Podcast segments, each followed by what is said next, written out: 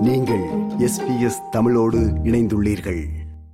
Covid nineteen பெருந்தொற்றின் பின்னரான கட்டுப்பாடுகள் இல்லாத முதல் கோடைகாலம் இதுவென்பதால் சாலைகளில் மக்களை விழிப்புடன் இருக்குமாறு ஆர்வலர்களும் அதிகாரிகளும் எச்சரித்து வருகின்றனர். எந்தவொரு பெற்றோரும் கேட்க விரும்பாத அதிர்ச்சியூட்டும் புள்ளி விவரம் இது நாட்டில் ஒவ்வொரு வாரமும் சாலை விபத்தில் ஒரு குழந்தை பலியாகிறது. மேலும் கடந்த பல வருடங்களுடன் ஒப்பிடுகையில் இந்த விடுமுறை காலம் மிகவும் ஆபத்தானதாக இருக்கும் என்று எச்சரிக்கைகள் விடுக்கப்பட்டுள்ளன.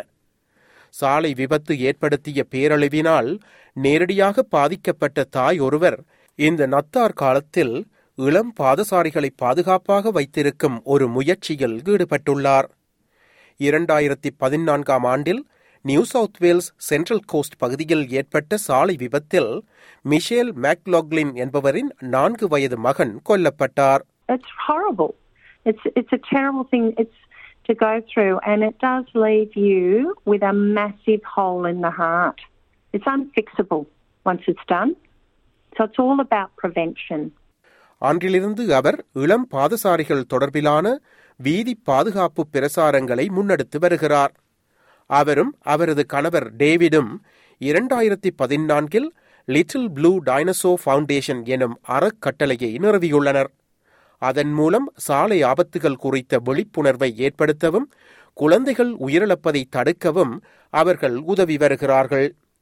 கோவிட் நைன்டீன் பெருந்தொற்றின் பின்னரான கட்டுப்பாடுகள் இல்லாத முதல் கோடை இதுவென்பதால் விடுமுறையில் வருபவர்களை வேகத்தை குறைக்கவும் விழிப்புடன் இருக்கவும் பரபரப்பான பாதசாரி சந்திப்புகளில் கூடுதல் கவனம் செலுத்தவும் மேக்லாக்லின் தம்பதியர் மற்றும் சாலை பாதுகாப்பு நிபுணர்கள் அழைப்பு விடுக்கின்றனர் After three years of natural disasters and COVID impacted summer holidays, I think it's really set to be a bumper school holiday season because millions of families will be hitting the road in droves for the Christmas break because we don't have restrictions or lockdowns.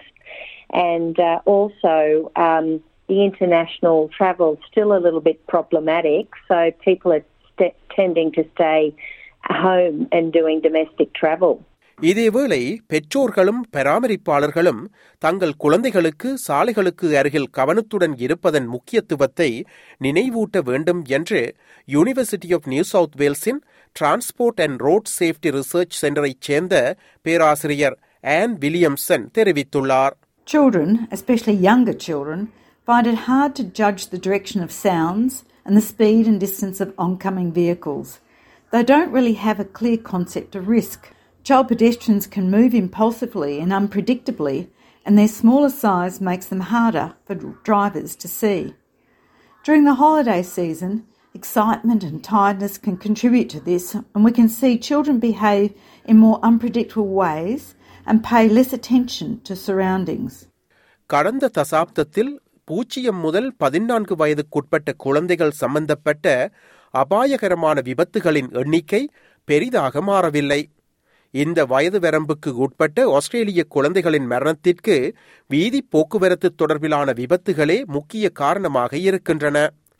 கடந்த ஆண்டு மட்டும் சாலை விபத்துகளில் நாற்பத்தி மூன்று குழந்தைகள் உயிரிழந்துள்ளனர். ஓட்டுநர்களை அதிக எச்சரிக்கையுடன் இருக்குமாறு பேராசிரியர் வில்லியம்சன் கேட்டுக்கொள்கிறார். Now, we know that slower speeds significantly reduce the number of fatal crashes, especially for pedestrians, and this is particularly so for children.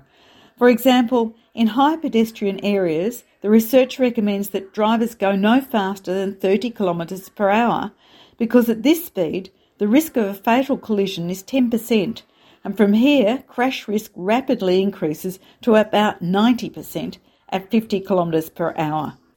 வீதிகளில் மக்களை பாதுகாக்க national road safety action plan தேசிய சாலை பாதுகாப்பு செயல் திட்டம் உதவும் என்று உள்கட்டமைப்பு மற்றும் போக்குவரத்து உதவி அமைச்சர் கரோல் பிரவுன் எஸ்பிஎஸ்ஸிடம் கூறினார் The National Road Safety Strategy is supported by all levels of government, and our target by 2030 is to see a 50% reduction of those killed on our roads and a 30% reduction of those that suffer serious injury. இரண்டாயிரத்தி பதினான்கு முதல் little blue dinosaur அறக்கட்டளையானது அறுபத்தி மூன்று உள்ளூர் அரச பகுதிகளில் சாலை பாதுகாப்பு பதாதைகளை நிறுவியுள்ளது ஆனால் நாடு முழுவதிலும் உள்ள அனைத்து ஐநூற்றி முப்பத்தி ஏழு பகுதிகளிலும் சாலை பாதுகாப்பு பதாதைகளை நிறுவுவதற்கு மிஷேல் மேக்லாக்லின் விரும்புகிறார் I would tell every parent in this country, just as important as we put a seatbelt on a child in a car, it's equally important that we hold their hand, the under 10s, when we are out and about in car parks, roadways, or standing in our own driveway. Please hold their hand. They're very, very fragile and precious and irreplaceable. Little Blue Dinosaur Foundation பற்றிய மேலதிக தகவல்களுக்கு Little Blue Dinosaur dot O R G என்னும் இணையத்தை அணுகுங்கள். விருப்பம் பகிர்வு கருத்து பதிவு. லைக் ஷேர் காமெண்ட் எஸ்பிஎஸ் தமிழின் ஃபேஸ்புக்